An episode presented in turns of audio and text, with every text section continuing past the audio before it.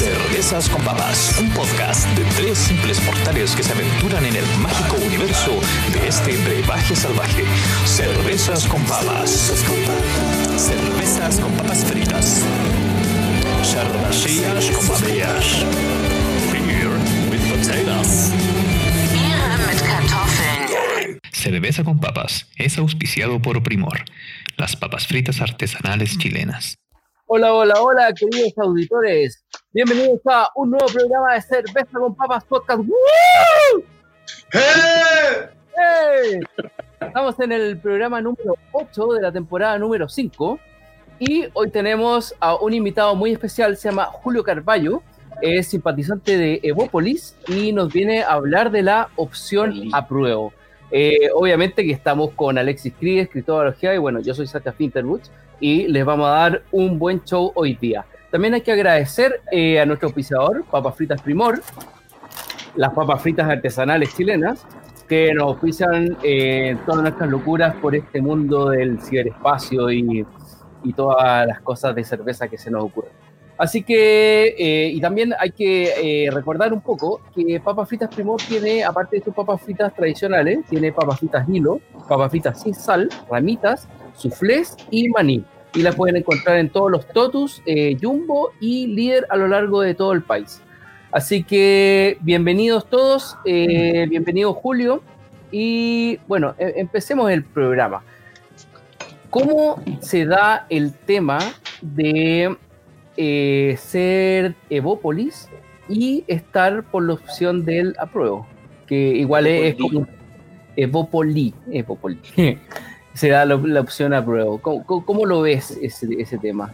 Yo no lo veo, no lo veo de ninguna manera como algo no factible. O sea, tú tenés una sociedad que actualmente cambió, una constitución que tiene 40 años, no tiene por qué reflejar la realidad actual. Y siendo objetivo, la- las constituciones cambian cada cuánto, cada 40 años promedio, más o menos, según alguna de las estadísticas que andan dando vueltas.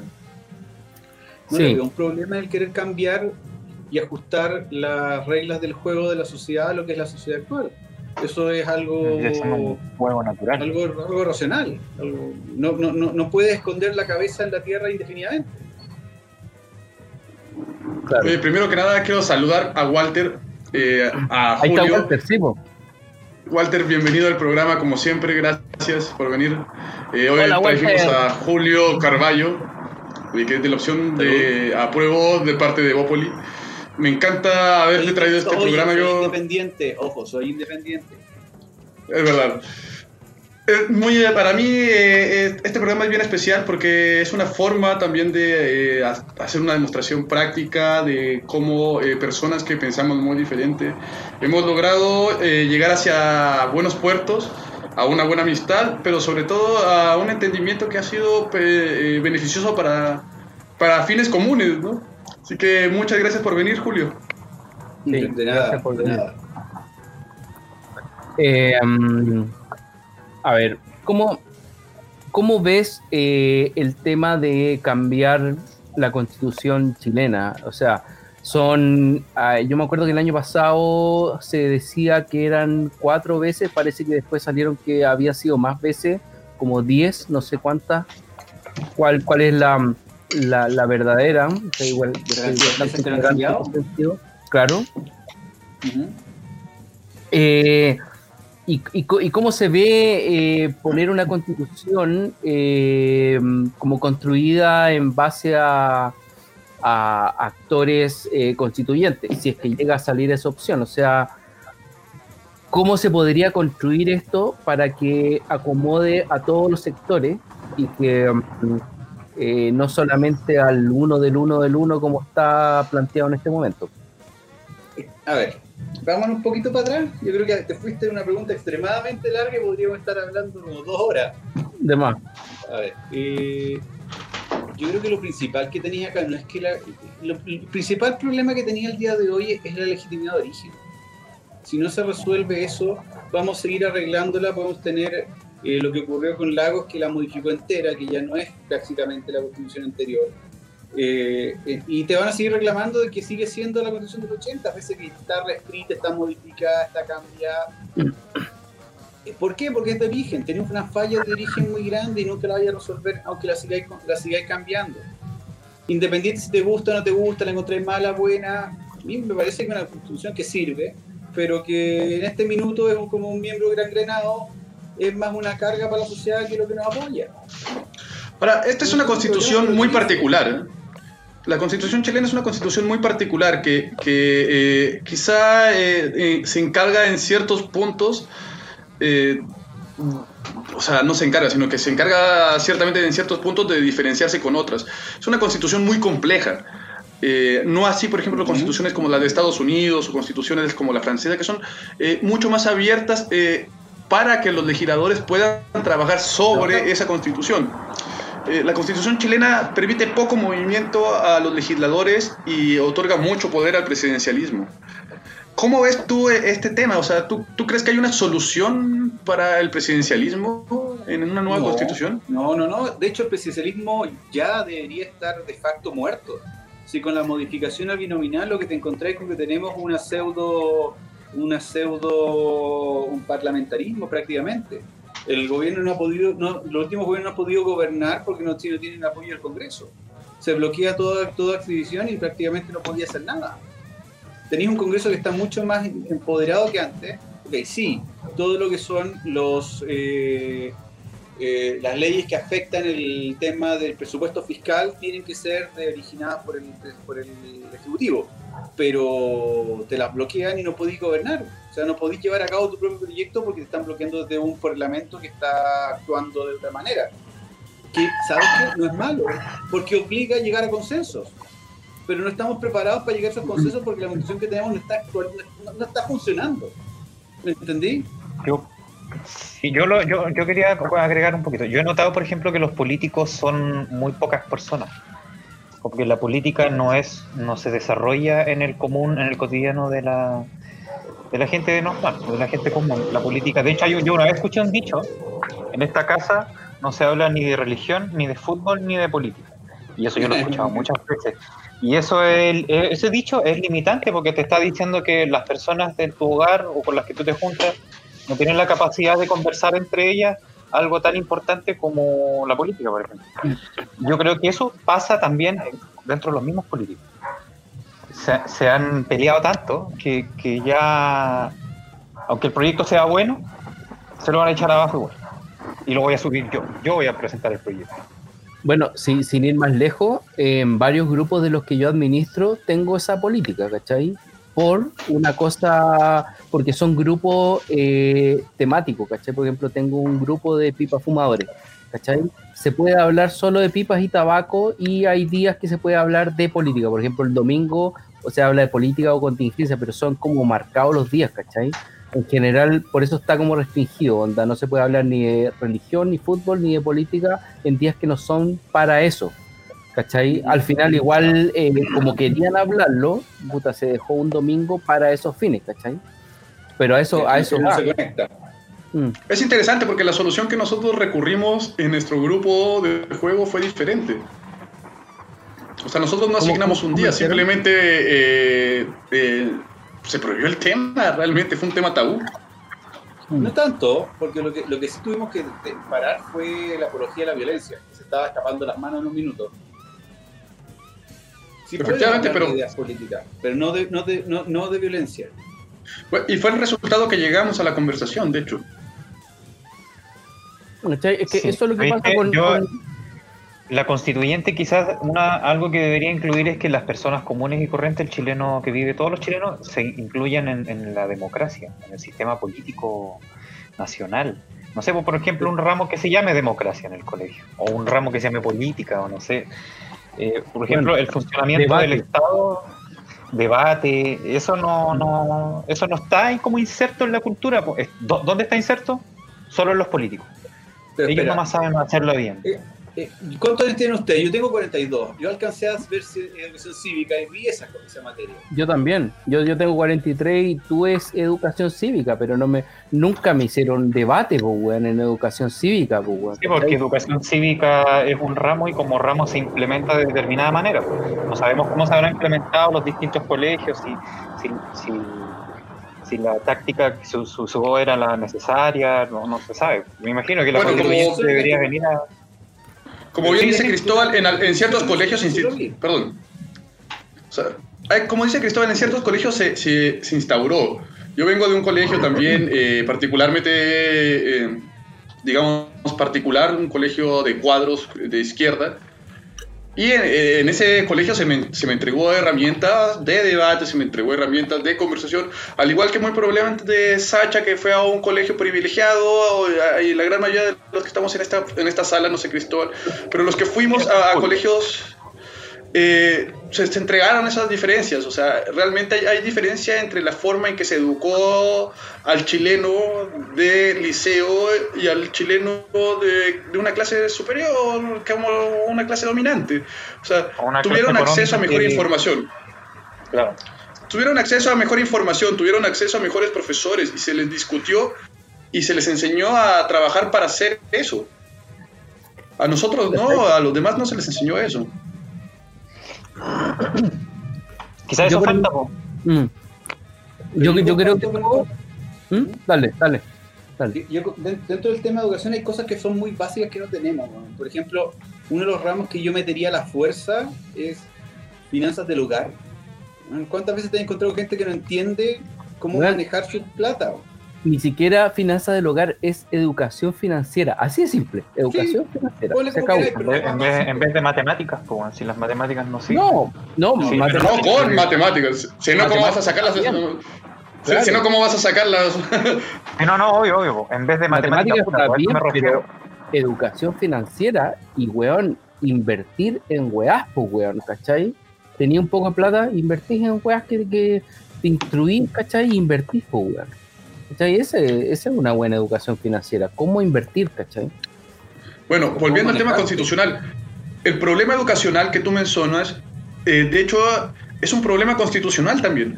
Porque al entregar eh, un libre albedrío a los colegios para su propio plan educacional, lo que estás generando es que no haya una- un lineamiento base a nivel ministerial.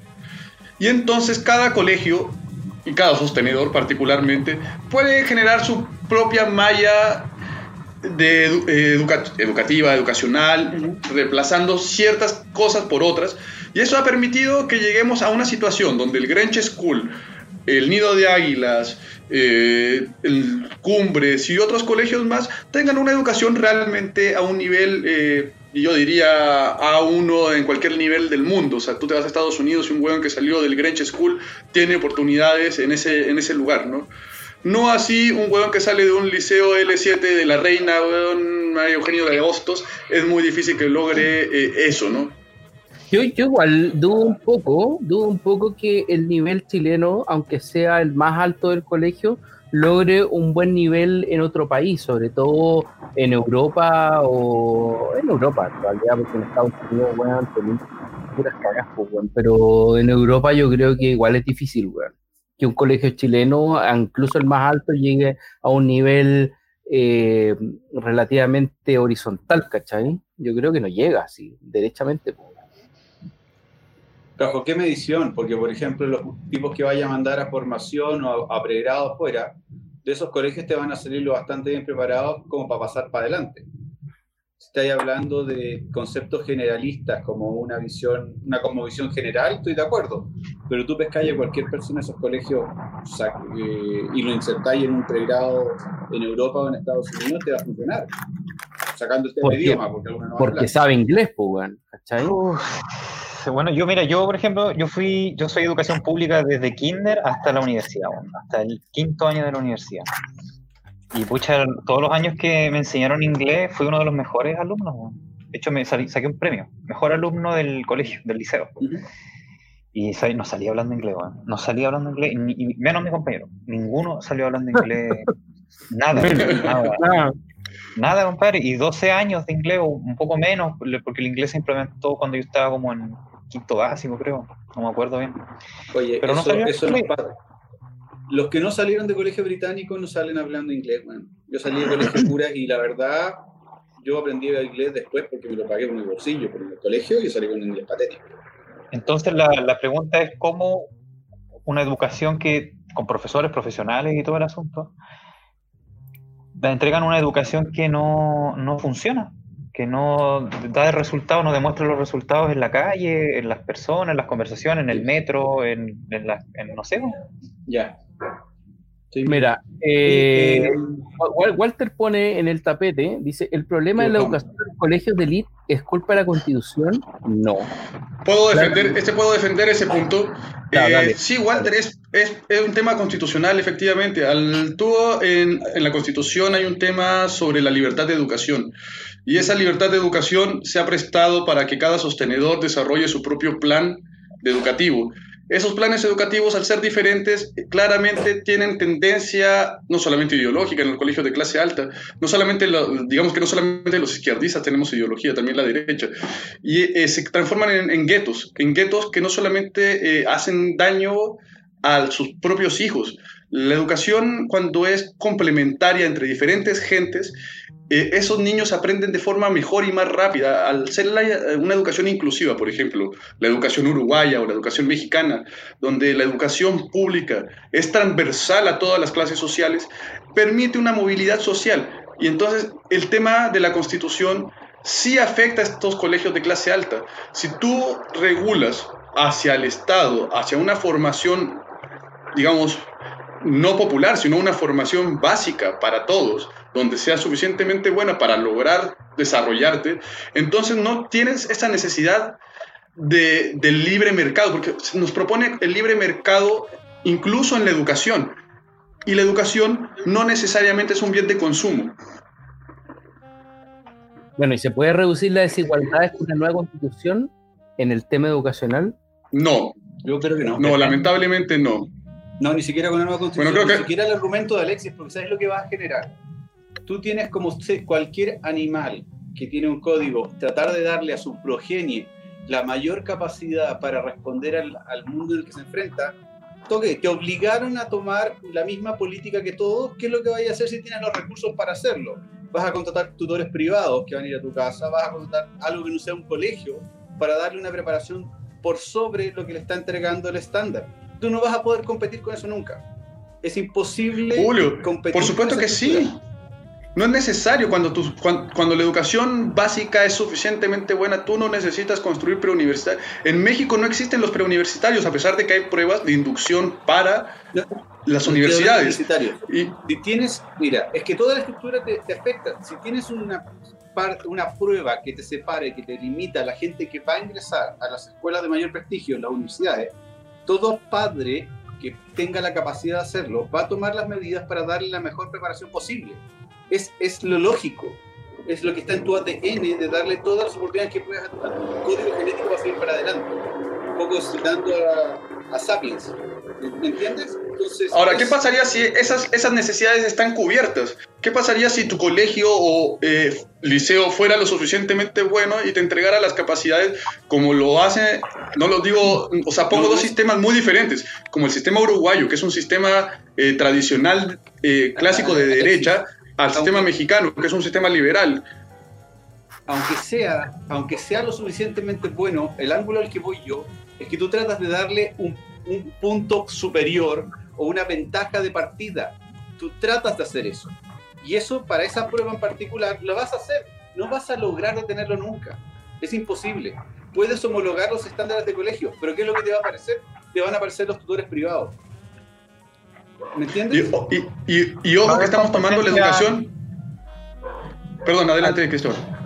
Sí, sí, sí, es claramente que la desigualdad como, como concepto, la desigualdad me imagino que lo que busca es a todo lo contrario.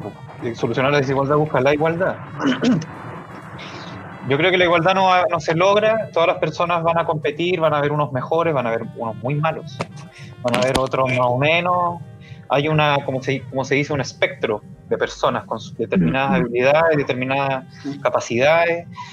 Pero, por ejemplo, en- en- esa es la desigualdad, que las capacidades de repente o las posibilidades están demasiado lejanas entre una y otra.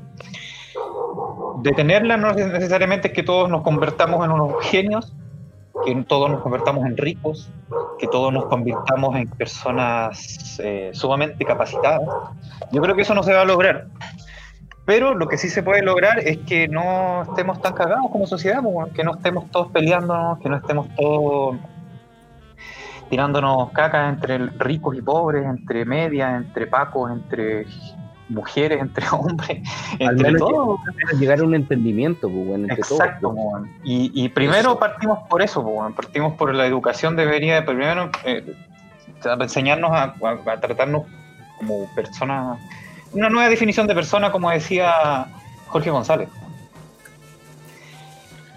Eh, eso no Tomando tiene Mira, tomando eso mismo, a mí me gusta mucho lo que dice siempre Cristóbal. Trato de rescatar porque Cristóbal es una persona, para los que han escuchado nuestro programa, que es bastante más eh, empática y tiene una, característica bien eh, emotiva que él logra desarrollar. Eh, a mí cuando me hablan de esto, eh, me, hablan de la educación superior. Y la educación superior no es el fin de la educación. O sea, nosotros como cuando nosotros educamos a nuestra gente, no es para que lleguen a la universidad es para tener un desarrollo básico mínimo que podamos entendernos. Y en ese aspecto, vuelvo a decir, en los colegios que son colegios eh, separatistas, colegios que son eh, guetos en la forma inversa, son guetos de opulencia, esos niños están sufriendo también un, un sistema de discriminación, un sistema de discriminación que no logra integrarlos y que por lo tanto los separa. No solamente hay, hay un... eh, o sea, no es por decirlo yo, la educación 2020, el núcleo 2020, opina que un, eh, una sala diversa, una sala donde personas convivan de diferentes formas, con capacidades diferentes, no solamente eh, adquisitivas, sino intelectuales, enriquece a las dos partes. Porque la educación no es terminar en una universidad, la educación es lo que vamos a sentar para un presidente para el futuro. ¿Cachai? Y, y tener, tener todas las opciones disponibles, ver todo el abanico y no solamente en el que tú te has movido toda tu vida, ¿cachai? En tu burbuja, onda te abre, pues, ¿cachai? Y cuando llegas a la universidad, puta, sobre todo universidades más eh, tradicionales o, por ejemplo, como la Chile, la Católica, más la Chile, ¿cachai? ahí te das cuenta que hay, que hay que están todos los espectros, pues. Entonces, puta, weón, podéis convivir con un loco que así se esforzó, weón, sacó la chucha, ¿cachai? Y logró llegar ahí. Y, weón, tiene una, un, ¿cómo se llama? Una historia de vida totalmente distinta a la tuya, ¿cachai? Entonces, ahí esa weá te abre, ¿cachai? Siento. Sí, pero está- estábamos conversando de otro punto hasta hace un minuto. Pues la, la Mm. sociedad actual, hoy día, día de hoy, vivimos una carrera. Y eso es una carrera que, tenéis- que estamos programados para correrla. Independiente si te gusta o no. Simplemente el diagnóstico que yo veo el día de hoy. Con esas condiciones, si estás corriendo para, para la carrera, evidentemente tienes la situación en la que te estás tratando de dar la mayor cantidad posible de herramientas para tus cabros chicos. Y eso no me, no me parece que lo vaya a poder cambiar, a menos que, como dice Alexis, el paradigma completo cambie. Claro. Pero mira, calmado, mira, por ejemplo, hay algo que sí se puede cambiar y que es información importante, que por ejemplo el Estado eh, tiene herramientas, ¿cierto? Por ejemplo, el Poder. Legislativo, Ejecutivo, Judicial, tiene más herramientas todavía, las AFP, eh, los, los centros hospitalarios, Las son del los Estado. servicios- los ejer- los ejer- el ejército. eh, Los FP no son del Estado, efectivamente. ya, calmado. Y, y La DIPRECA sí. No se enseña eso en los colegios, no son, no te enseñan a moverte en, el sistema democrático chileno. En su constitución no te enseñan ni cómo, ni, que existe una constitución, no, no te enseñan a moverte dentro del. onda, yo, naz- yo nazco, nazco pelota, llego a un mundo en el, que yo tengo que, que funcionar porque el mundo ya está ya. Pero resulta que en los colegios públicos no se les da las herramientas a todos estos niños que aparecen de la nada y tienen que enfrentarse al sistema, no le dan herramientas para enfrentarse al sistema, le dan otras herramientas, matemática, lenguaje para aprender a hablar y un poco de inglés para que cachen ahí más o menos nomás, Eh, música no, música no, eh, arte más o menos, los profes no, no pescaban mucho y así ¿no? O sea, es que yo creo que Entonces- tenía un buen punto, tenía un muy buen punto y yo creo que creo que creo que lo que tú estás mencionando y estás apuntando es algo que sí se puede conseguir. O sea, con una nueva constitución, con nuevas reglas del juego, eso que estás hablando tú, podemos llegar a hacerlo. Y si logra, pero eso es porque vamos a tener que conversar. Tenemos que llegar a algún tipo de acuerdo de cómo queremos ver el Chile para adelante. O sea, yo quiero que mi gente sepa tal, tal y tal cosa, que se entienda, se maneja, se pueda hablar. Y si no logramos comunicarnos y conversar sentarnos a ver cómo queremos ir para adelante en este proceso que vamos a partir ahora, estamos cagados. Estamos cagados. ¿Y sabes cuál es mi mayor miedo? El mayor miedo es que yo estoy seguro que va a pasar una weá muy, muy penca. Yo estoy seguro que van a rechazar el de salida. Por todas las expectativas que tiene la gente respecto a lo que, a lo que quiere de esta constitución. Nos vamos a encontrar, un poco con- citando lo que había dicho Alex al principio, una constitución muy delgadita, muy chiquitita, que permite que todo se lleve a temas de legislación, que, se discute en Parlamento. Vamos a tener probablemente una constitución mucho más parlamentarista que lo que teníamos antes, o semipresidencialista, o como queráis llamarla, no sé cómo estructura se va a formar. Pero va a ser muy delgada, va a ser cuatro páginas. Y eso mucha gente no le va a gustar. Oye, ¿dónde está mi derecho a tener una pensión? ¿Dónde está mi derecho a tener... ¿Dónde está mi? No va a estar ahí. Va a estar de- de- en, en- las leyes, que se van a tener que formar después. Y eso mucha gente no le va a gustar porque tiene muchas expectativas de que cuando salga va a venir con, con yo voy a tener derecho a ta, ta, tal y tal cosa. Yo creo que eso es algo que hay que tener conciencia. Es, pe- es peligroso las expectativas que se están generando respecto a lo que va a salir del proceso. A mí eso yo digo, yo creo que va a ser muy duro. Bueno, en este canal hemos sido bastante oscuros en, en- en vaticinar esto. De hecho, personalmente yo soy bastante eh, negativo en, en la capacidad que pueda llegar a tener eh, el desenvolvimiento ciudadano a- a- en la Constitución. O sea, muy probable esta, esta Constitución puede ser incluso más retrógrada que la Constitución que tenemos. Eh, sé que a muchos les parece alarmante lo que digo, pero eh, nada nos asegura eh, que podamos tener una constitución progresista, al contrario, muy probablemente podamos tener una constitución mucho más eh, encasillada en temas de, del control y de, de otras posiciones, menos garantista. Y esto finalmente sería un, un gran problema para toda esta gente que ha pensado que la constitución va a venir a cambiar el país, ¿no? Bueno, por lo menos esta constitución tiene una ventaja que la anterior no tiene. Que la anterior fue hecha por unos pocos tipos nomás y esta va a ser hecha por un montón de gente que se va a estar tirando para allá, tirando para acá, tirando para todos lados. Mira, ahí Walter de nuevo. A nivel popular, el tema de la nueva constitución puede generar un tremendo problema de expectativas. Esa es mi lectura. ¿Sí? Sí, esa es mi lectura. Oye, eh, escuché que alguien destapó una cerveza. ¿Qué estás tomando, Julio? Beer, beer. Hoy sí. Yo, yo, Vámonos. yo, yo he estado con esta, con la Moritz Epidor, que la descubrí hace poco es de Barcelona. Y loco, weón, tiene 7.2 grados, weón. Onda, con dos yo ya quedo Oh, listo. pico. heavy, loco. Mm, ¿Hoy han probado la Dolbeck? ¿La de Punta Arena? Sí, es buena. Muy, muy buena cerveza. Bien buena, sí. Bien buena. No, pero esta, weón, es como una especie de barley wine, ¿cachai? Onda, no, no llegando a los niveles, pero sí llegando al grado alcohólico, ¿cachai? 7.2 es bastante alto para, para cualquier cerveza, ¿cachai? Y, Está a un punto de dejar de ser cerveza, de hecho. Claro, de hecho, eh, a los 8 grados alcohólicos, de 8 a 12 ya puede ser una cerveza de guarda, o sea que, que tú la puedes guardar, no sé, 5 o 10 años y cambian sus sabores, sus propiedades organolépticas y todo. Pero esta está, está bien buena, weón. Tiene onda, es como un barley wine light, ¿cachai? Pero Oye, ¿probaron la, la, ¿cómo se llama esto? La, la sin filtrar eh, escudo que salió ahora para el verano. La encontré hace un par de Ah, sí. creo, que sí, creo que sí, creo que la, la probé. Y no es cara. De las nacionales es de la mejor que ha salido junto con la IPA. eh, ¿Cómo se llama? Eh, oh, eh, esta IPA que es como Royal IPA. Ah, Royal Guard IPA. Yo la probé Oye, día. muy buena chela. Muy buena chela, Sí, güey. buena, muy buena. ¿no? Una de las mejores, yo creo, según mi, mi propio gusto. Sí, a, mí, a mí la que estoy Efectivamente, tomando ni- en este minuto es la, es la Course. No sé, no sé si les gusta la Course Original, la, que, la gringa. Sí, bueno, yo la probé la semana pasada, po.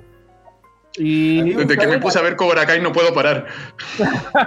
la cosa- A Bueno, no la- sé si es la que toma El- el rucio. sensei. el rucio. Claro, güey, y la toma todo el santo día. Es una bestialidad. Weón, onda hace la clase en Corso, weón. No, pero yo, yo la comparé con, con la otra que tenía la estrella Dam en ese momento. eh, y la Corsa está como.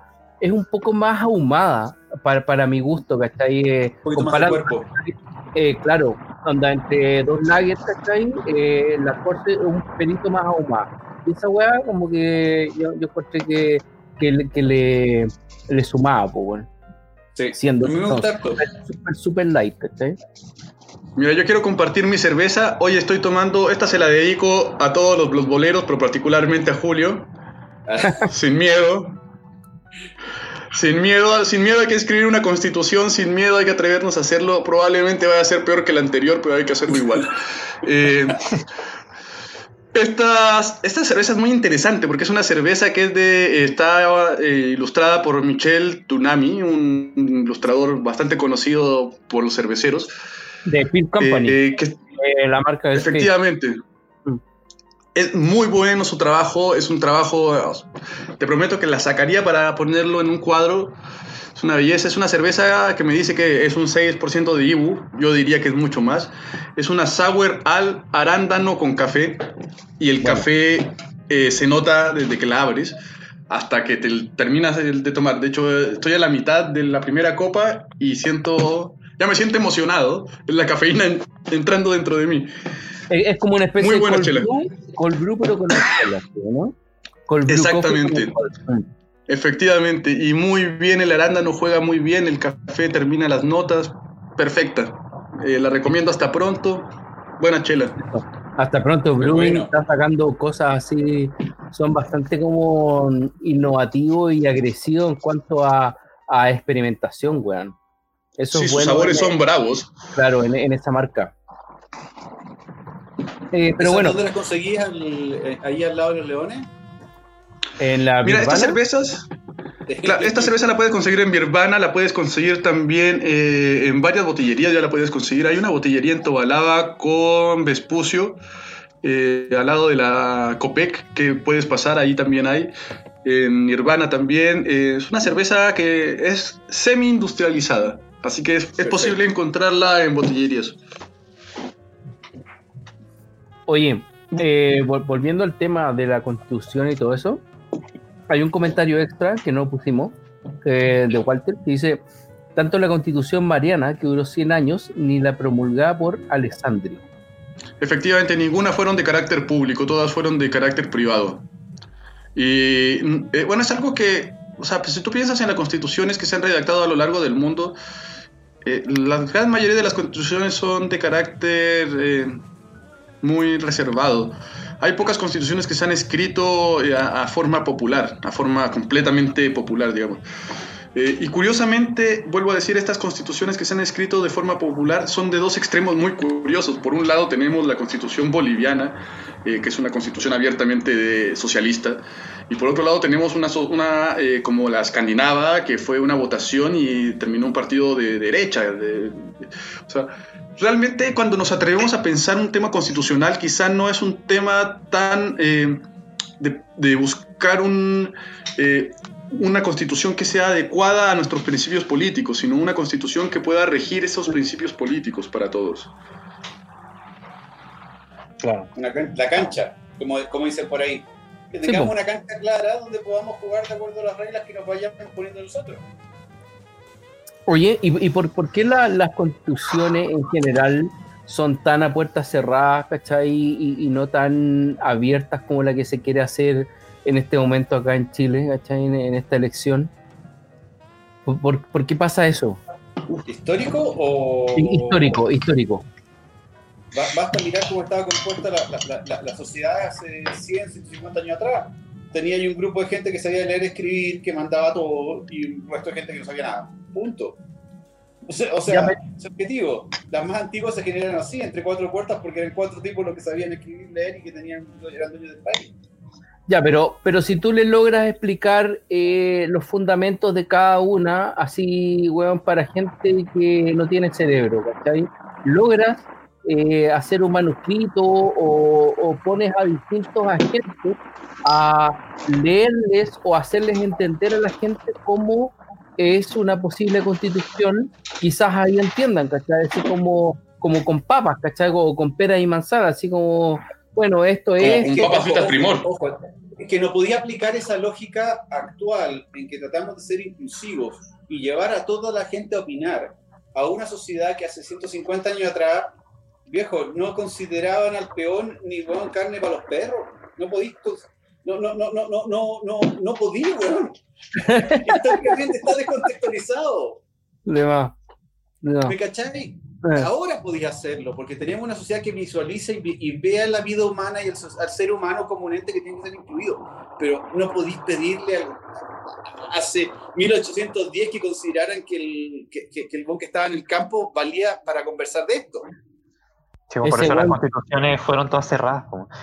Por ejemplo, la- aunque la última que nosotros tuvimos fue cerrada, pero no fue por, porque no, las condiciones eh, educativas no estaban, No, creo yo. nada que decir. Ahí, ahí entra lo que te decía al principio, que es la legitimidad de origen. Claro. Yo creo que ahora es súper buen momento en realidad para cambiar una constitución. Harta gente está en contra porque, porque mucha gente está ada- adaptada a la nueva constitución, mucha gente trabaja con la nueva constitución y se ha hecho millonaria y ha hecho de todo tipo de, de cosas con la nueva constitución. Y muchos, yo creo que los que se niegan la mayoría de las veces por eso, porque la verdad sí necesitamos una nueva constitución, sí necesitamos un nuevo orden social o de, de, de lo que sea que, que- que nos dé el siguiente paso, porque como tú decías, cada 40 años siempre termina cagando la wea, siempre termina llegando O sea, hasta que un- se la generación que lo desgastó, escribió ya no está, po. Los Claro, que escribieron se no- desgasta. ya no están. entonces ya no representa a las generaciones actuales. Es- y, ya- y si escribimos una hoy, va a pasar lo mismo en 50, en 30, en menos quizás o en más, pero va a pasar tarde o temprano. Van a querer cambiarla. A menos que lo vean como los gringos, que los gringos hicieron una constitución de una página, dos páginas, Estoy de acuerdo. y dejaron todo. No solamente los gringos. No solamente los entonces gringos, muchas otras entonces lo- sí.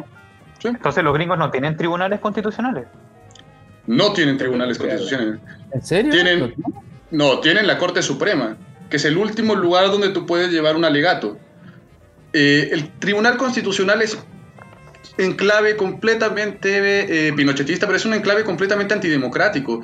En ningún otro lugar del mundo hay un tribunal que pueda rechazar las leyes de un Tribunal Supremo. Sí, espera. Dime, Julio. sí existe como institución en varios países y es un elemento en el cual llevan eh, las leyes que discuten que sean constitucionales. Pero sí tienes el punto que como el origen que está hecho acá tiene un problema que se ha transformado en esa herramienta para bloquear desarrollo de leyes porque tenemos una constitución que es muy fácil llevar al Tribunal Constitucional. Hay tribunales supremos en otros lugares del mundo, pero Tribunal Supremo, como en Chile, donde se eligen, el, en el fondo el Tribunal Supremo no se elige a la libre, el Tribunal Supremo está, eh, eh, se encarna por, antiguamente, eh, en- en- bueno, primero antes estaba el COSENA, ¿no? que era una cosa más loca todavía, que eran eh, los generales del ejército, el presidente, Cámara de Diputados, senadores, y ellos podían decidir. Después se llegó a una nueva situación que es del COSENA al Tribunal Supremo. Eh, ambos son caracteres completamente eh, dictatoriales, porque un- una ley que fue dictada por el Congreso de la República no tiene ningún sentido que alguien pueda bloquearla. Es- o sea, estamos en una eh, democracia supuestamente parlamentaria. Y cuando una ley parlamentaria llega hasta ahí, ahí debería ser. Esta es una ley que realmente en ningún otro lugar de un país democrático podría existir. Eh, no solamente en Chile, yo te quiero llevar incluso un poquito más allá, Julio. Quiero llevarte a preguntarte qué es lo que vamos a hacer, eh, porque esto sería una cuarta reforma tributaria. Y yo sé que tú sabes harto de este tema. O sea, eh, al cambiar la constitución vienen nuevos impuestos. De algún lado tenemos que sacar ese dinero para nuevos recursos, eh, nuevas escuelas, lo que queramos construir, lo que queramos hacer, lo que vayamos a hacer, necesitamos dinero. Y esto va a ser una cuarta reforma tributaria en menos de, que serán cuatro años, tres años. ¿Qué podemos esperar eh, de gente que tú conoces perfectamente, eh, capitales que son muy volubles? vimos cómo abandonaron Argentina. ¿Podemos esperarnos algo así? ¿Tú, Te voy, tú a, te cómo voy a dar una mercado? respuesta. te- te voy- mira, te voy a dar una respuesta muy directa. Yo ya conozco dos personas que se fueron de Chile. Pescaron sus maletas, vendieron las casas, vendieron los autos, hicieron caja y se fueron. Eso te da la imagen. ¿Y las empresas? ¿Qué? ¿Y las empresas también has visto? CEOs. O sea, yo estoy hablando de personas directas que conozco yo, hicieron caja de todo lo que tenían y se fueron. Se fueron. Porque Bueno. tres o cuatro años muy malos para Chile. Bueno, sin ir más lejos, en Argentina se fue Falabella y se fue un montón de marcas más, ¿cachai? A, a Ya, eso iba, por eso. Una Ya, cuarta ya reforma tributaria. tributaria,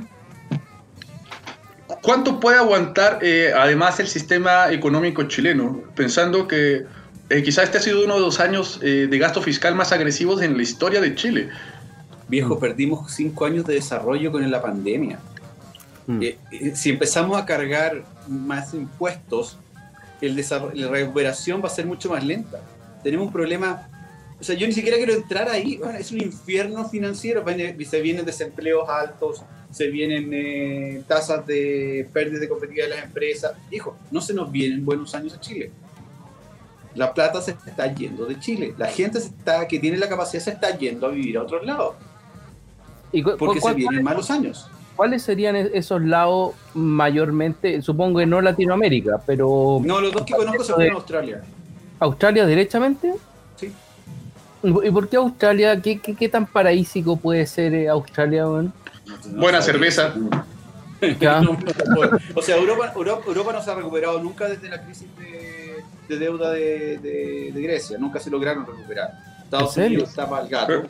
Eh, Pero ¿cómo te vas a recobrar si todo el rato le estás pasando plata a un huevón que está quebrado, que hace mal sus finanzas y le sigues pasando dinero? Es lo mismo que pasa con carabineros y con, con el ejército en este país. O sea, tú me dices, ¿cuál es el problema del Estado? No tenemos dinero. Claro que no tenemos dinero si se lo estamos pasando a un grupo de personas que hace fraude al fisco, pues, weón. independiente del que sí se hizo fraude o fisco, e- es el, el monto del, del fraude no es comparado con las, las arcas fiscales tampoco es, es tan importante, pero el punto es que estamos teniendo años de baja recaudación, con alto desempleo y se nos vienen años malos. Es el tema. Por supuesto. Y por algún lado tenemos que cortar. Y yo por eso te pregunto a ti, Julio, en este momento, a donde los años son malos, eh, vienen crisis económicas, ¿no será el momento tal vez de evitar el militarismo que el Estado chileno ha levantado? eh, quizá absurdamente, porque el enemigo que tenemos es Argentina, Bolivia y Perú. Y las tropas eh, aéreas de Chile duplican las de Perú y Bolivia juntas, eh, igualan eh, a las de Argentina. O sea, tenemos un, eh, una situación, una guerra militarista en Chile, eh, una que, que no tiene mucho sentido, que a nivel latinoamericano realmente no tiene sentido. No tiene sentido, pero eso, Eso viene, tiene, tiene un origen de la ley de reserva del cobre, que fue un pro- es, es- era un problema, creo que la cambiaron el año pasado o el año antepasado. Sí, Piñera efectivamente la cambió, la readecuó. Ese era, era, era una locura, era una locura la cantidad de plata que llegaba a, la- a las arcas de los- del ejército. Si era imposible mantener un presupuesto razonable cuando el 10% de lo que vendía Codelco se iba derechito para allá. Bueno, era una locura. No, no, no, no pasaba nada por la arca fiscal, o sea, todo No, derechamente. iba derecho, derecho. pum. Mm.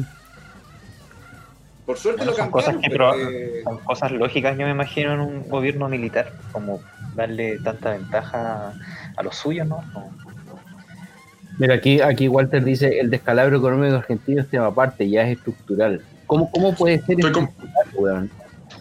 Estoy completamente de acuerdo con Walter. O sea, aquí eh, los kirchneristas eh, destruyeron las arcas fiscales, destruyeron el erario público y después eh, el gobierno de Macri terminó de rematar lo poco que quedaba. O sea, eh, tampoco es que el Macri hubiera tenido mucha capacidad de acción, pero el, No tuvo terminó nada por de liquidar. acción, nada. Más No, Macri como nada. Estaba fundamental. Dinos, Macri Julio. pensó que iba a tener la liquidez internacional para poder reconstruir Argentina pidiendo prestado. Y se le, se le cortó la llaga a mitad de camino. Y cagó. Y cagó ahí. Bueno, tú trabajas en un banco, Julio. ¿Qué pasaría si un, un acreedor como Argentina llega a tu puesto y te pide plata? ¿Qué es lo que le dirías? Eso le haría. Sí, y sí. Al capital nunca le ha gustado la incertidumbre, el gran capital ni al pequeño, weón. Por supuesto, po. Mm. A menos que sea Ahora- inversionista, que ahí sí te tomas el riesgo. Efectivamente, y los inversionistas son muy pocos y realmente el riesgo de la inversión es alto, pero también su, su vuelta. Generalmente en estas crisis económicas, eh, pocas empresas sobreviven a estas crisis, pero las que sobreviven suelen hacerse mucho más fuertes. Mucho. Y se vuelven monopolios. No, y, y, y lo otro, apro- aprovechar cosas así pequeñas que otra persona o, o otras empresas no vieron e irse por ahí para generar más recursos, ¿cachai? Esas pequeñas cosas que tú decís, esta weá es una desventaja, pero ¿cómo puedo tomar la desventaja en una ventaja, weón? Y ahí tení la inteligencia, weón, y, y la forma de irte para arriba en cuanto a una catástrofe, pues, weón, porque esta weá estamos en una catástrofe al final de cuentas, pues, weón. Lo forma la catástrofe- desde el, desde el ¿Cachai? verano pasado de la crisis de- del, del 29. Mm. ¿Cómo, ¿Cómo tomar la catástrofe y dar la vuelta a tu favor, weón? Incluso más, más concisa la pregunta. Si tú fueras el pequeño cervecero, dueño de una pequeña cervecería, eh, como muchos de los auditores son, eh, ¿qué es lo que le recomiendas a este pequeño cervecero que está emprendiendo, que está implementando su negocio? ¿A dónde tiene que refugiar su dinero? ¿Cómo le recomiendas que siga para adelante? Oye, eso lo ve mi señora. Yo, yo trabajo en banca, no trabajo en inversión. Eh, no, esa, esa parte es compleja. No, no me atrevería a darte una, una recomendación. Pero mira, Bueno. eso está sucediendo acá, así que no veamos tan lejano el tema argentino. Sí, Es lo que decía de Julio. grandes temores, ese es uno de los grandes temores que nos genera a mucha gente la, la constitución nueva. Una constitución que obliga al Estado a proveer por sobre sus capacidades de financiamiento. Al final del día siempre termina mal. Peor aún, ejemplo, o un estado que cobre más de lo que, de, de lo que hace, como México. O sea, México es un estado claro a donde te cobran y no hacen lo que te prometen. O sea, entonces, podemos. eh, y el tema de, de la probidad en Chile, que antes era tan eh, asumida como que algo que no existía la, eh, la corrupción, yo no estoy tan seguro que ahora demos, pongamos las manos al fuego porque no existe corrupción en Chile. De hecho, todo lo contrario. ojo, No o sea, Odebrecht no existía eh, o, no, o, no, o, o no se sabía. ¿Cachai? Yo creo que ahora se sabe por las redes sociales, ¿cachai? Y toda esa, esa onda. Pero, weón, antes yo creo que la corrupción, weón, así estaba nadando sobre los weones que, que tenían información. O sea, como, weón, esta weá es corrupta cagarse, ¿cachai? Pero el resto del, los 99% de los weones que no tenían eh, internet o cuando no había internet no se daban cuenta, pues, weón. Y se dieron cuenta 15 años después, weón, o 10 años después. Pero ahora, weón, todo se sabe, loco, pero así. Onda, puta, si una positivo. weá pasó hace dos semanas, weón, la weá se sabe, se filtra, weón, y ya supiste que los weones, onda, hicieron el medio de Falco y todo, ¿cachai? En dos semanas, pues, weón, y esa weá está bien, pues, weón, versus 15 años, weón, es una brutalidad de tiempo, pues, weón. O sea, yo creo que aquí el Estado chileno, primero, cuando me hablan de que el Estado es, es demasiado grande y eh, gasta demasiado, yo creo que no, el Estado chileno no es grande, de hecho el Estado chileno es- fue jibarizado. El problema es hacia dónde está gastando eh, sus recursos. Hay una planilla impresionante de eh, actores políticos y prebendas políticas que se pagan a través del Estado, no es novedad. O sea, todos sabemos que muchos puestos institucionales están destinados a cooptar grupos, eh, grupos políticos que se tienen que poner ahí, ¿no? Entonces, el Estado está inflado, por supuesto que está inflado. Yo creo que podemos resolver eh, temas económicos eh, bastante bien si es que estuviéramos de acuerdo eh, en una premisa básica, ¿no? En la premisa de que, bueno, la redistribución de la economía del Estado es necesaria, primero. Y que hay eh, factores económicos que no están bien distribuidos en el Estado, no en la, en la vida política, sino en la vida social, digo, sino en el Estado.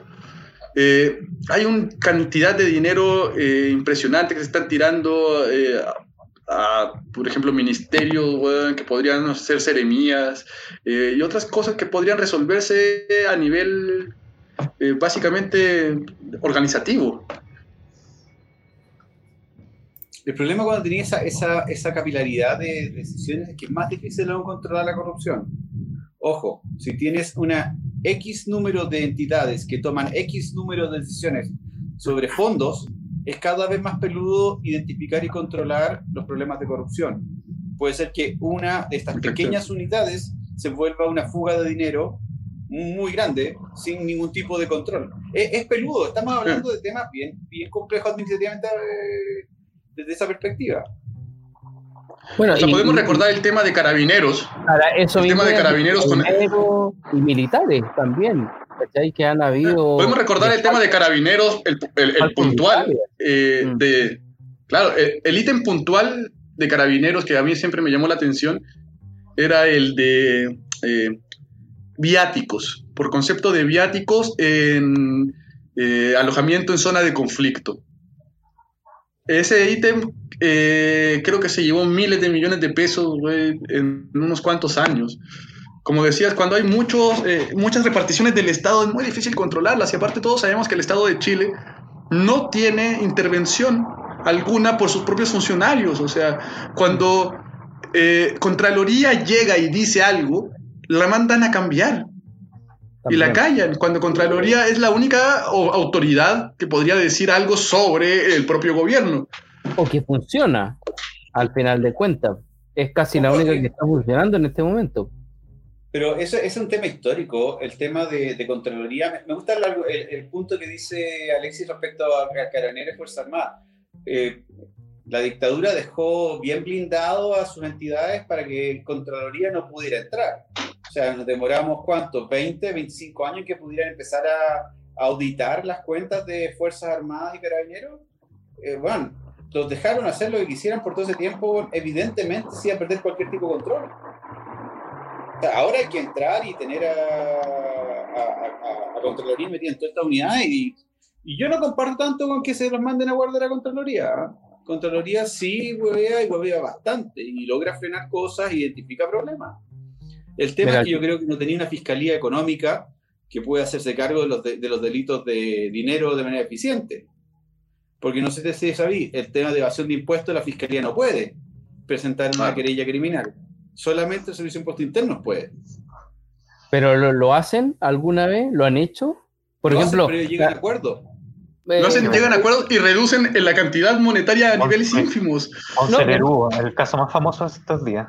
Claro, ¿cachai? Por ejemplo, eh, eh, tomando un tema de otro país, ¿cachai? En Estados Unidos, a este weón de Al Capone lo pillaron por impuestos, pues, weón. ¿cachai? Y no por la cantidad de weones que mató.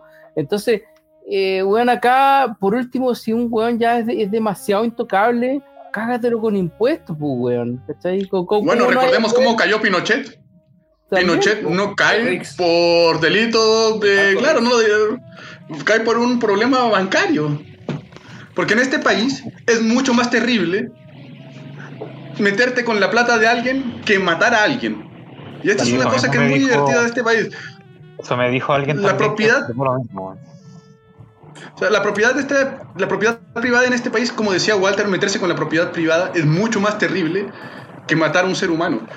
Y, es, Bueno, y está, eso es algo está- que... está el tema, está el tema de la famosa moto que de carabineros que tiraron del puente para abajo versus el cabro que tiraron ahora de- del, ah, del puente para abajo. pues, o sea, por una pusieron una eh, querella, ¿cachai? Por tirar la moto para abajo y por la otra, weón, los buenos se están salvando la raja entre ellos, pues, weón, ¿cachai? No, que estás tomando la raja, si el buen ya lo tiraron a partir. El Paco que lo empujó Sí. lo tiraron a partir. no, Sí, efectivamente, no, pero... Preventiva, no.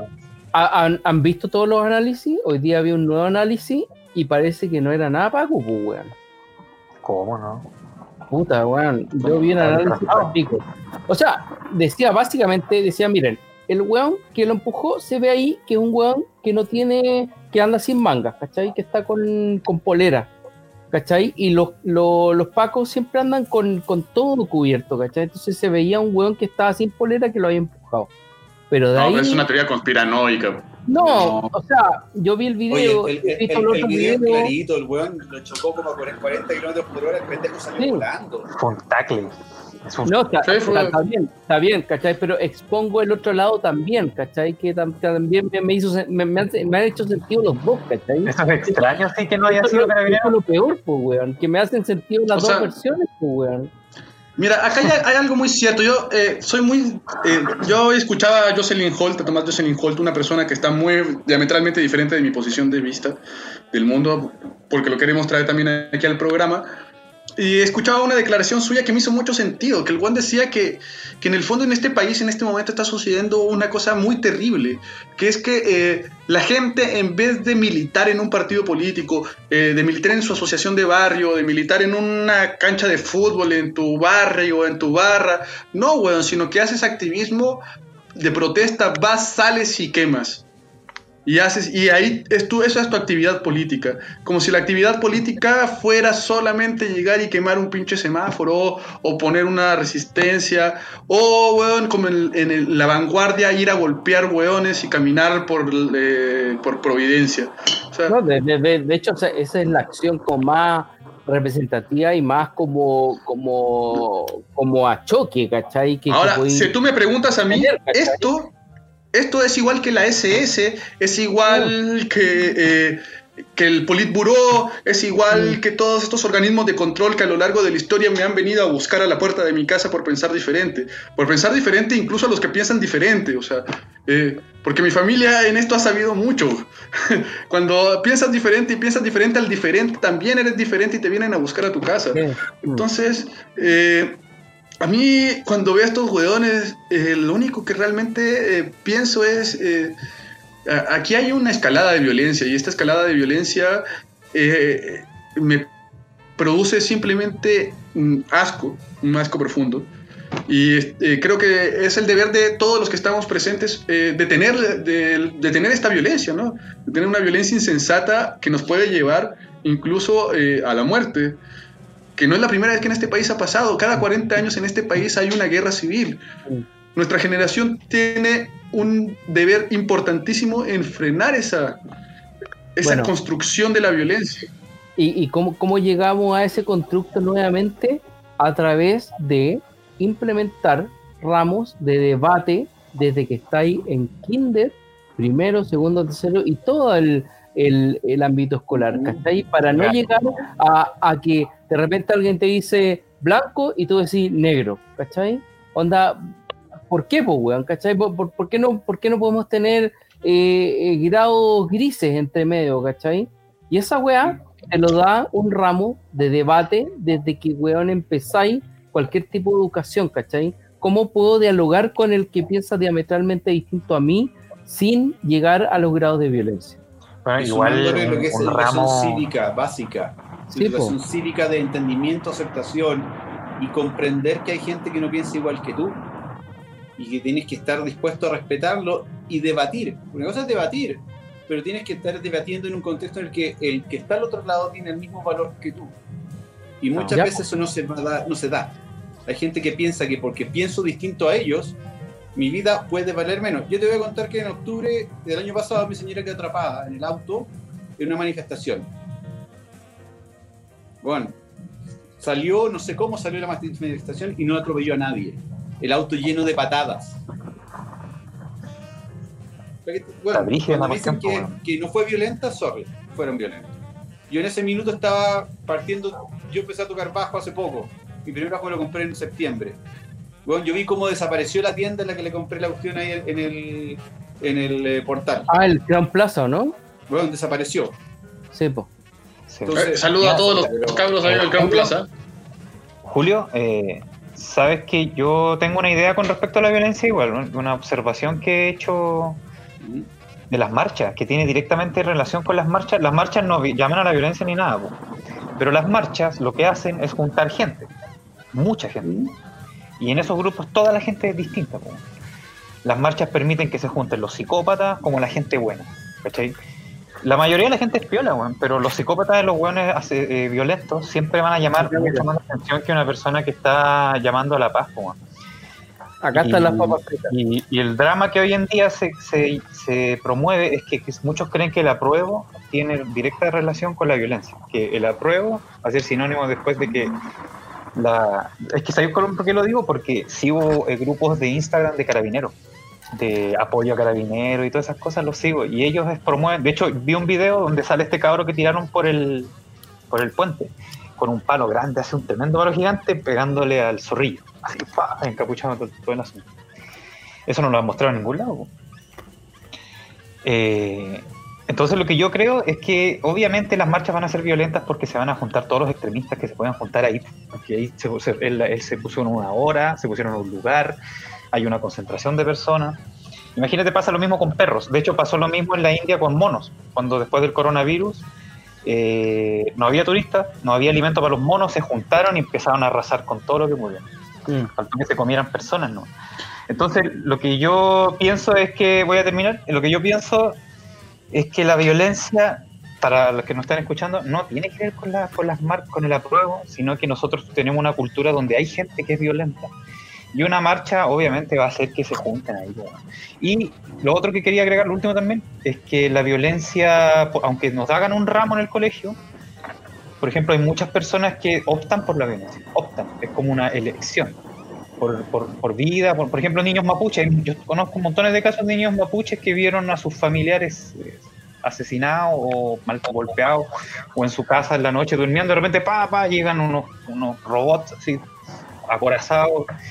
Y después ellos han dicho, mi papá a mí eh, maltrataron a toda mi familia, yo decidí hacer esto, yo me desde niño que vi la violencia que ejercieron contra nosotros, Pero- a mí un ramo de educación cívica no me va a hacer cambiar de opinión. Pero ojo, ojo, así, ¿no? Ojo, eso es lo que dicen ellos, ¿cachai? Que dice un ramo de educación cívica no me va a hacer cambiar de opinión y yo elegí la violencia, pero weón, es cuando tú tenés, cuando tú tienes incorporado en tu ADN, ¿cachai? Desde kinder, un ramo que te enseñó a dialogar, ¿cachai? O sea, a una población global de cuántos somos, weón, 17, 18, 19 millones de personas en Chile, en que tiene incorporado esta como diálogo entre ellos, ya, eh, weón, escalar a la violencia es casi imposible, weón. Encuentro yo, ¿cachai? Por, por- Bueno, yo voy a, por, por eso te digo, si- sigo con el tema, ¿cachai? Que no, ya, ya no, yo opté por la violencia, ¿cachai? Yo opté por la violencia, ¿por qué? Porque no tengo los fundamentos para pelear ideológicamente, Claro, no tengo las herramientas. las herramientas, ¿cachai? Por eso muchos weones, cuando, cuando tú le decís como blanco, el weón se enoja y te dice negro, o, o tú le decís negro el weón se enoja y te dice blanco, ¿cachai? Porque no, no hay la forma de discutir lo- los entremedios, pues, weón. O sea, yo estoy siendo súper básico, ¿cachai? Para discutir hay una violencia que, pero es, Hay pero una violencia que sí es efectiva. ¿eh? Ah, O sea, yo quiero retomar el guante eh, para Walter, pero hay una violencia que sí es, eh, que sí es permitida, que se llama la autodefensa. La defensa, eh, y no solamente lo digo en todas las constituciones, en todos los lugares del mundo, el, derecho a la autodefensa es un derecho básico. Eh, en ciertas constituciones como la mexicana está consagrado a nivel constitucional. De hecho, eh, en México hay eh, una enmienda que te permite desobedecer al gobierno si es que tú encuentras que eh, hay una injusticia que se está desarrollando. Estados Unidos también tiene una enmienda especial para el derecho a la autodefensa. Eh, mm, lo que digo es que cuando uno entrega la fuerza y el uso de la fuerza al Estado, se le entrega eh, en una posición garante. Significa que es garante por el momento, hasta que vuelva a su real repositario, que eres tú. Y ahí es donde este derecho a la autodefensa es fundamental. El derecho a la autodefensa te da el derecho a incluso rebelarte contra situaciones injustas. Y ahí la violencia efectivamente tiene una cabida, ¿no? Tiene la cabida eh, del último uso racional de la fuerza que fue entregado al Estado y que cuando el Estado no lo, eh, o lo, no lo utiliza o lo utiliza de forma indebida, uno tiene que volver a tomar su control sobre esa fuerza. Y por eso el, el ciudadano es el repositario de la democracia. Eh, el, el ciudadano entrega un voto y entrega el uso de la fuerza al Estado. Si ese Estado no es participativo, entonces el ciudadano puede volver a tomar ese uso. Claro. Bueno, igual hay que considerar que si hay gente eh, rompiendo cosas, eh, intentando matar Paco o intentando hacer. No creo que sea porque sí nomás, pues, bueno, no creo que esa weá apareció así como. Ay, ay, y si hoy día se me ocurrió odiar a los Pacos, quebrar ventanas. Yo creo que eso es estructural o, o- está inserto como en, la cultura de, la- de una determinada parte. Yo, a mí los Pacos, yo acabo de decir que sigo eh, grupos de apoyo a Paco, pero yo no los sigo porque apoyo a los Pacos, yo, yo los sigo porque me gusta intentar, intentar sacarle el rollo, a ver qué onda, qué, qué es lo que piensan estas personas. ¿Cuál es la intencionalidad detrás de? Claro, cuál es la intencionalidad de, de- de todo este asunto, un poco sacar el, eh, un poco el espectro, cómo, cómo se está moviendo. Y eso, no, no, a ver, no sé, se me olvidó un poco a qué quería llegar, pero también me quería defender un poco, por si acaso no sigo a los pacos porque los apoyen. Yo a mí me caen mal los pacos, ¿cachai? Porque ahí tienen una manera de actuar que, que no sé por qué será así, no todos, pero muchos sí, de una manera prepotente, eh, clasista, eh, Y todas estas cosas que existen, tanto la violencia como de los encapuchados, de todo, existen y es por algo. No es Bueno, mira, eh, cu- cuando Porque tú sí. le das, cu- por ejemplo, eh, pongamos un escalafón eh, estructural de empresa, ¿cachai? Tú tenías una empresa, ¿cachai? Y de repente, puta, un weón se está portando mejor que lo otro, ¿cachai? Está desarrollando su pega mejor que lo otro y lo ascendís, ¿cachai? El weón, al nunca haber tenido un cargo, ¿cachai? Nunca haber tenido personas a su haber, ¿cachai? Que las tiene que mandar, ¿cachai? De alguna manera, el bueno sabe cómo hacerlo, ¿cachai? Y la primera como opción que él ve es ser déspota, ¿cachai? Porque ve como el jefe en alto, el que está en el pedestal, y poco menos que está latigando a sus otros trabajadores, ¿cachai? Entonces lo, lo ve como, como, como, esa es la forma de mandar, ¿cachai? Hay que tratarlo, hay que ser déspota con, con, con los buenos que tenía a tu mando, ¿cachai? Bueno, Entonces, dicen, que Chile, dicen que Chile es una sociedad militarizada igual. ya, entonces- obvio que tipo si, si tuvimos un gobierno de militares 17 años. Ningún gobierno ha durado tanto en Chile, yo creo, como ese. ¿cachai? Y, y- y- Eso además imagínate, trae, trae una memoria rebelde, como se dice, porque tuvieron que haber Y- tratado mal. No, pues, imagínate esa weá lo traspapeláis a los carabineros, ¿cachai? Que es un weón que viene de abajo, ¿cachai? Que puede haber sido incluso hasta narcotraficante, ¿cachai? Eh, cuando era pendejo, no sé, 16, 17 años, el weón dijo, ya, vo- voy a, puta, weón, voy a dar vuelta al tortilla, voy a meter, weón, a carabineros, pasáis todas las pruebas, weón, y hería un weón totalmente déspota, o sea, weón, eh, así mierda a todos los weones que son como de tu clase social, por ejemplo, de, de donde venís, ¿cachai? Porque ¿Hello? Oh, se fue. Se fue. Se nos fue, se nos fue. Y, Se nos fue. Alexi, Aún así, bueno, voy a retomar ahí el punto. Yo creo que, mira, mira, no soy la persona que... me- que- me- me- me- me- deja- Permíteme una, una cosa. Por favor. Yo- acá me trajeron porque tengo una visión distinta a usted y quiero, quiero, quiero, quiero dejar claro una cosa. Yo por lo menos cuando veo en las noticias los enfrentamientos de carabineros con, con la gente que está protestando, eh, bueno, yo no logro entender una sociedad en la que alguien pueda llegar y lanzarle un cóctel molotov, que es un arma homicida a carabineros, y que la sociedad no se alarme. Bueno, es, me impresiona. Yo no logro entenderlo. Y que está tan inst- instaurado en Chile desde hace, desde los, no sé desde cuándo, probablemente antes de que naciera, que se lanzaban en los cócteles molotov, como contra carabineros. Que bueno, le parece normal. Weón, es, es tirarle un arma homicida a una persona, independiente si está vestido uniforme o no. Bueno, hoy, eh, es- eh, el viernes, eh, el viernes con el caso del puente, un niño de 16 años cayó por el puente y lo tiró, supuesto. o- o- y lo tiró otro niño de 21 años. O sea, estamos Bueno. hablando que, que dos... no estamos, no estamos siendo testigos de ninguna weá bacán. No, No, son dos niños. Son dos niños, weón, que acaba de tirar uno al otro lado del puente. O sea, ¿qué, qué, qué se puede rescatar de eso, weón? Ah, Pero a lo que voy es que mira, mira cómo reaccionamos todos, todos, porque yo creo que fue transversal el tema del, del- que cayó el puente. Pero mira cómo reaccionamos cuando una protesta le tiran a una paca que está sin el casco y le cae un cóctel molotov y empieza a quemarse. Bueno, hay gente que se ríe. Perdona, pero esa weá no. Yo creo que es- ese es un muy importante gesto de que estamos medio enfermos como sociedad. El nivel de violencia que llega para ese lado o para el otro llega a punto en que nos reímos del dolor ajeno. No, Es virulento. es muy, muy Llega, llega, llega al punto de que no podemos pararlo. O sea, eh, por eso cuando yo les hablo eh, de que hay grupos de extrema derecha que están armados y que fueron a atacar el día, eh, bueno, que atacaron el día jueves a un comando de la prueba a balazos, estando diputados y diputadas eh, presentes, y que Carabineros no tomó eh, acción legal ni tampoco persiguió al auto en el cual se dispararon y se ejecutaron balazos y que le dijeron a una senadora, mentira, a un- una diputada de República que estaban siguiendo un auto que no habían seguido, eh, habla de que realmente aquí el, problema es institucional, o sea, podemos corregir eh, figuras personales, podemos perseguir penalmente a las personas, pero las instituciones tienen una cabida muy importante del peso aquí, o sea, no podemos pensar en sacar la violencia si es que no logramos sacar de una vez por todas a carabineros de, de la violencia. O sea, la refundación institucional es antes de pedirle al ciudadano que cambie. ¿cachai? Hay que parar con la creación de enemigos. Estamos llenos de enemigos. Todos están creando sus propios enemigos, su, su, su lado blanco y su lado negro. Están los hombres contra las mujeres, los perros contra los gatos, los ricos contra los pobres, los perros contra los capuchas, los skaters contra los bikers, los dibujantes contra no sé quién.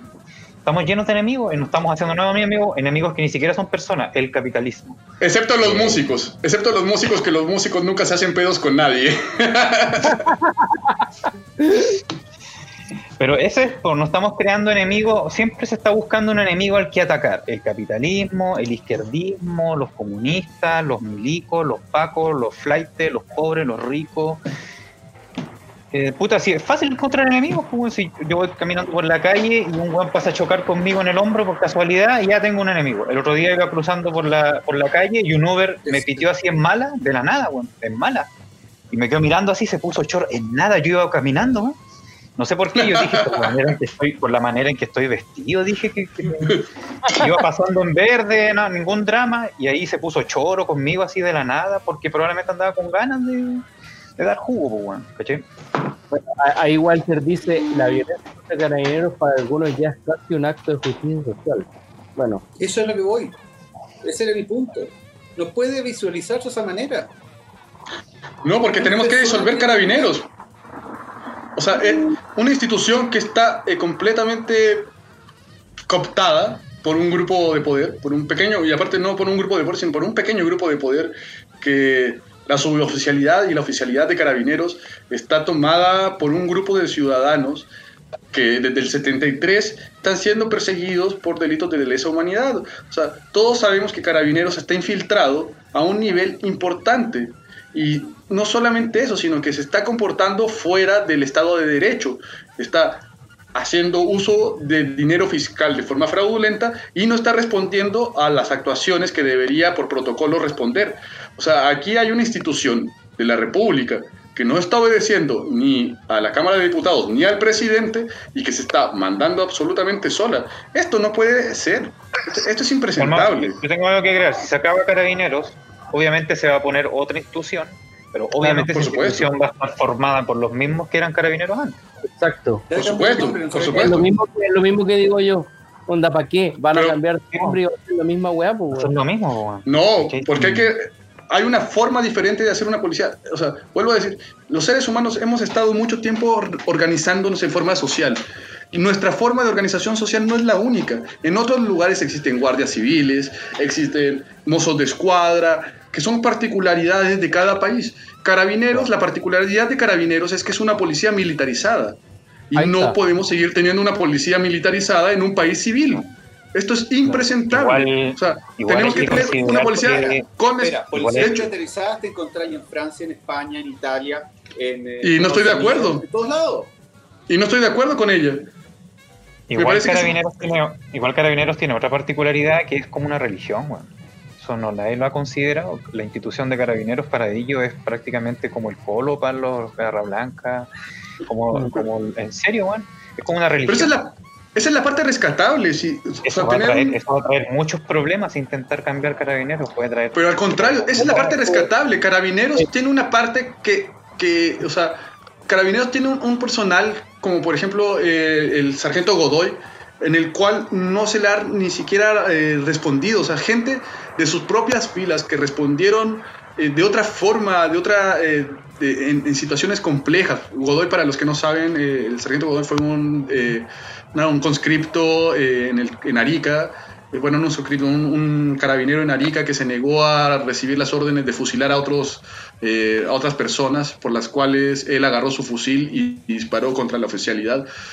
Ese tipo de, de personas de carabineros no está tomada en la institución. La institución de carabineros fue cooptada, robada y en este momento está bajo el control de unos ciudadanos que no tienen moral alguna, que no responden ni siquiera al presidente de la República, porque cuando hacen el caso Catrillanca se lo esconden a la oficialidad y se lo esconden al ministro del Interior en el mejor de los casos, tal vez lo sabe, quién sabe, pero se lo están escondiendo a sus, a sus superiores. Esto significa que hay personas dentro de carabineros que no obedecen a sus superiores.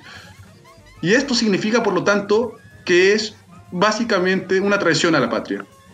Bueno, y, y, y ten- tener eh, dos tipos de policía, como lo tienen en Argentina. ¿Qué, qué, qué traería eso? ¿Que una controla a la otra? O sea, ¿que una fiscaliza a la otra o algo Sí. así? Yo no sería Argentina para ningún ejemplo, weón. Partamos por eso. Puta, pero, pero, pero es tienen dos weón. Y eso ya es un paso, weón, au- aunque una sea súper corrupta y la otra un poco menos corrupta. Mega corrupto. Claro, pero algo hay, pues, weón, ¿cachai? Son Mira, el problema, yo, yo, yo quiero volver al tema. Yo discrepo con la discrepo en el diagnóstico de los síntomas que presenta Alexis. Pero yo me quiero ir para atrás. Bueno, estos gallos trabajaron solos, no los pudieron controlar desde el Ejecutivo ni desde el Legislativo por 30 años. Las malas prácticas están metidas ahí dentro. Es un tema porque no estaban auditados. Yo no visualizo la teoría conspirativa que es como la plantea tú, Alexis, que es casi como que los Illuminati estuvieran metidos ahí dentro y, y tuvieran una, una camarilla que maneja todo. Pero sí hay malas prácticas, como en todos lados. El sargento Odelbrecht, el general Rosas, hay hijos de, el hijo de Krasnov, hay hijos de generales de lesa human que están metidos en lesa humanidad de Punta Peuco, que en este momento son oficiales y suboficiales de carabineros y del ejército, sobre todo de la marina, que están en posición de mandar. Quiero recordar solamente que el hijo de Krasnov era el oficial a cargo de la historia militar en la academia militar. O sea, ¿cómo puede ser esto posible? Bueno, Entonces, la cuando- biblioteca principal, la biblioteca principal de los militares, creo que se, en la escuela militar creo que se llama Biblioteca eh, Presidente Augusto Pinochet Ugarte. Creo que la cambiaron, pero sí se llamaba así. Sí, es Esto- muy viva esto es- esa- es muy viva Esto es impresentable. No solamente quiero decir esto, voy a de hecho hacer una anotación que ya es así burlesca. Cuando el presidente de la República, Sebastián Piñera, que no es de mi agrado, pero sin embargo es el presidente de la República, tuvo un entrever con ciertos militares, los militares dieron de baja al hijo de Krasnov de forma con honores militares. Y en el fondo eso fue un decirle a Piñera, chinga a tu madre. Y eso pueden hacerlo, porque tienen la capacidad para hacerlo, pero porque tienen el poder para hacerlo. Bueno, Y no les tiembla la mano. Hay, hay que tener en cuenta el tipo de personas, de profesionales que son ellos, a, a- a qué está asociado su trabajo. po. Su, trabajo está, directamente asociado a la defensa, pero a la muerte, eh, en términos eh, eh, de, la destrucción. Entonces, esas personas son prácticamente rebeldes por naturaleza, weón. hasta incontrolables, te podría decir yo. Entonces, por eso son capaces de hacer ese tipo de cosas y no, y no pasa nada. Y por eso no ha pasado nada, porque tantos son, a- quien hay que tenerle miedo, de verdad. A mí lo que me preocupa es que hay una agenda interior que no está manejada por el gobierno, porque no, no, no culpa al ministro del Interior, no culpa a Sebastián Piñera, no culpo. Aquí, aquí desde Bachelet, de hecho desde antes de Bachelet, desde la época de Frey, hay una oficialidad eh, beligerante que es capaz de, de, ah, jugarle gallitos a, a la democracia.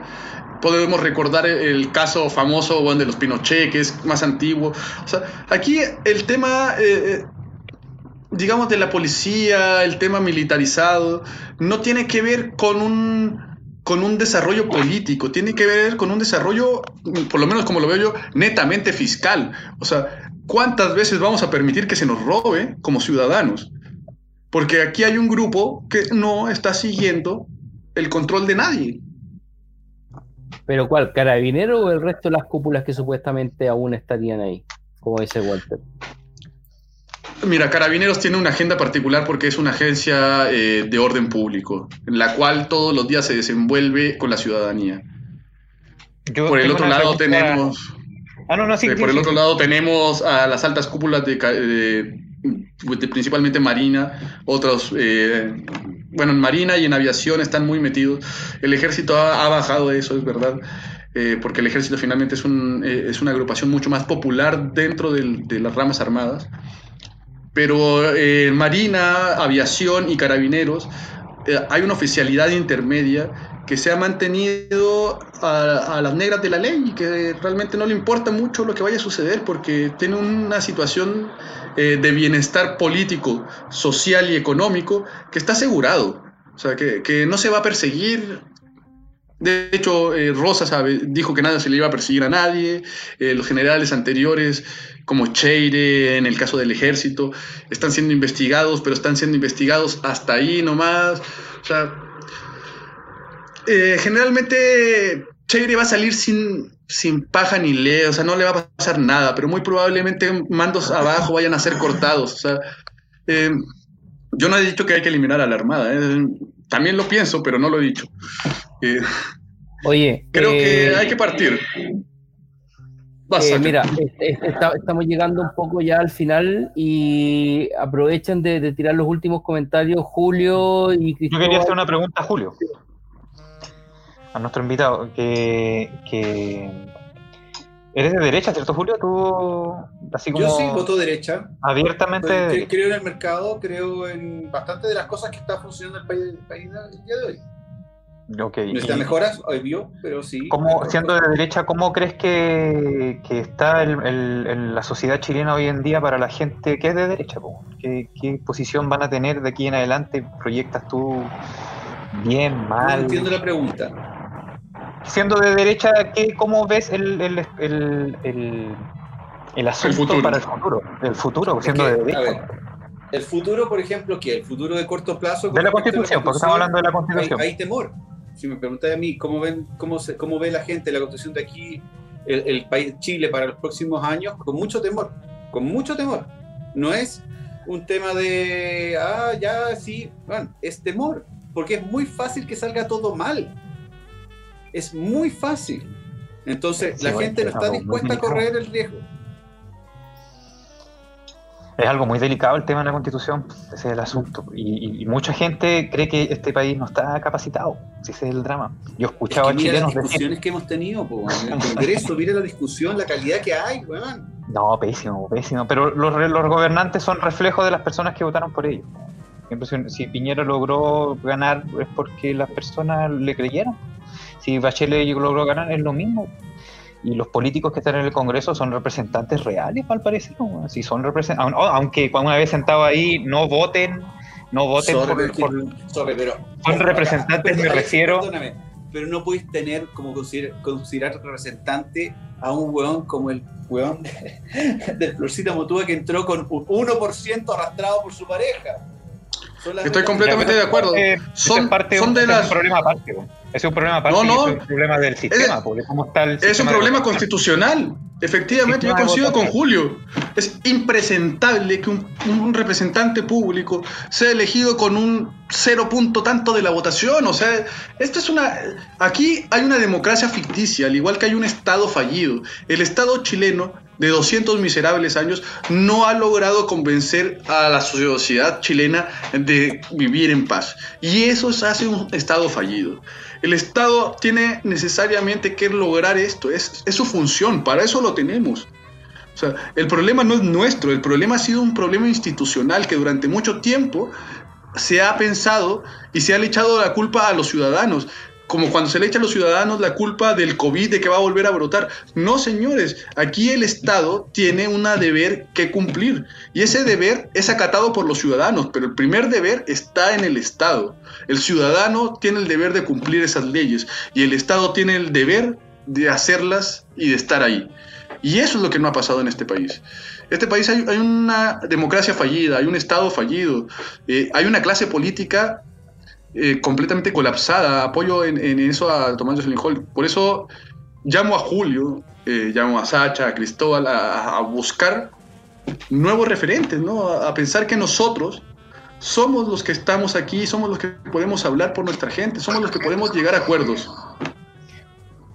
Cuando digo que están, cuando re- que representan, yo me refiero a que representan como lo- lo- los conflictos de la sociedad. Como por ejemplo, si tú eh, te, te convence un político charlatán, te convence y termina ahí, como Camila Vallejo, pongámosle, que dijo que no iba a votar por, por Bachelet, que después dijo que que Sí. nunca iba a hacer campaña, no sé por qué. Dice varias cosas que dijo que después no hizo. Sin embargo, igual votaron por ella. Ella es reflejo de una sociedad que cae en ese tipo de contradicciones y que no le importan. ¿Cachai? Se contradicen todo el rato. Exacto, y que no le importa, igual vamos, votamos por ella, igual la ponemos ahí, y así con varias personas más lo mismo, y los ponemos a todos ahí porque Es no que sabéis que eso no es, no- no es- no es tan, no es tan terrible porque al final del día es gobernar o hacer política, es tomar las decisiones que se tienen que tomar, pese a que no sea lo que tú quieres hacer en ocasiones. Si caemos en una, en una política, en una constitución que tome la decisión de corto plazo y no visualice a largo plazo, vamos a estar atrapados en un juego en que vamos a estar persiguiéndonos en el día a día. Y ese es uno de los problemas que tenemos. Nosotros no tenemos, por cómo estamos armados hoy día, no vamos a llegar nunca a la conversación de que tenemos que tener, oye, ¿cómo es nuestro sistema educacional de aquí a 20 años? Y tiene que pasar por tres gobiernos distintos. Que vos, vos y vos te ponéis de acuerdo conmigo hoy, ¿cómo lo vais a hacer? Porque salir vos tenéis que respetarlo, vos también, para acá. ¿Me? Peor aún, tenemos leyes circunstanciales. O sea, nuestros senadores y diputados hacen leyes circunstanciales. La ley Cholito, la ley Emilia. Pero, o sea, van siempre llegando tarde. O sea, llegan tarde a todas. Todos, todos concordamos que tenemos una sociedad política mediocre, ¿o no? Y que ese es el problema, y ese es el problema que no nos va a hacer eh, llegar a una buena solución, a un buen país. Quizás la constitución debería eliminar, terminar con esa mediocridad política que tiene el chileno común, para que después pueda participar y podamos conversar y podamos votar y podamos elegir buenos que, que, que no nos digan, por ejemplo, votar por Piñera acuerdos. porque tenía plata. Votar por Piñera porque tenía plata, ¿para qué va a querer más plata? Que las personas votaran así, weón. Piñera tiene, cuando tuvo mil millones de pesos, quiso tener dos mil y quiso tener más, y quiso tener más, no se detuvo. Ese argumento fue malo. Bachelet fue votada por ser mujer. Otro argumento malo. Eso no es democracia, no se pueden votar los. los- Pero ojo, No se el- puede, el otro- por el- y el frente, fíjate lo que, lo, que, lo que viene con el Frente Amplio, que, que, que- que criminalizó y persiguió. ¿Cuál Frente Amplio? quiere llegar a acuerdos. Acuerdos, weón. La política es llegar a acuerdos. Y Pero weones- ¿cuál Frente Amplio me habla? Si esos buenos son como tres buenos. Mira, eh, para cerrar, yo creo que, bueno, como decía, eh, como le decía dice Julio, Walter. nuestra experiencia... No solo piensan en la próxima elección, estoy completamente, dice, como dice Walter, puro, puro weón que busca otra, otra forma de ganarse el bolsillo. Eh, muy probablemente Julio, Cristóbal, Sacha o yo quedemos fuera de esta redacción de la Constitución. Eh, por lo cual, mis palabras de cierre son, busquémonos. Yo con Julio lo conozco, eh, hemos tenido eh, una comunidad en común, gente diferente puede llegar a acuerdos. Mm. El problema no somos nosotros, el problema radica en otro punto. Bueno, y, para seguir con las palabras de cierre es cómo llegamos a una comprensión absoluta del ser humano, ¿cachai? Más allá de partidos políticos, sean de izquierda o de derecha, cómo llegamos a nosotros mismos a comunicarnos mejor para tener en un futuro eh, un entendimiento tan grande que ya no hayan, eh, eh, ¿cómo se llama?, divisiones, ¿cachai? Y esa weá puede ser puede ser, según mi entendimiento, no estar tan pendiente, y aquí voy a entrar en otro tema, de las redes sociales. Que las redes sociales hay mucho, mucha manipulación y eso hace que estemos muy divididos. Pero eso lo dejaríamos como para otro capítulo y, y vamos cerrando. Eh, gracias Julio por tu visita, estuvo súper buena la conversación, gracias Alexi y Cristóbal. Eh, salió un súper buen eh, live painting que después lo vamos a poner en redes sociales y estaremos viendo la próxima semana con otro tema candente porque como estamos ya eh, a días de, de, una nueva votación eh, vamos a estar también en esto mismo así que gracias por escucharnos a todos y, y gracias a los que comentaron Gracias. eso gracias a Walter eh, gracias a Daniel Ferreira y había alguien más por ahí, Marcelo Teque. Una, una preguntita, ¿cuánta gente vio esto? Eh, no sabemos eh, en este momento, pero Todavía. sí hemos tenido seis auditores estables, ¿cachai? O sea, una hora y media. Claro, hay, hay, yo creo que deben ser unas cuarenta y tantos, cincuenta personas que se metieron, se salieron, ¿cachai? Pero estables han sido cinco durante la hora y tanto que hemos estado y que eso para nosotros es bastante por lo general son como tres o dos. Así que ya, ya, ya, ya es un plus. Oye, muchas Así- gracias, estuvo muy entretenida la conversación. ¿eh? Ya, pues. Vale. Julio. Chao, Julio. y Yo brindo por la diferencia. Eso. Salud. Estamos viendo. Basta Chao, de chao. enemigos, cabros, basta de enemigos. Basta de enemigos.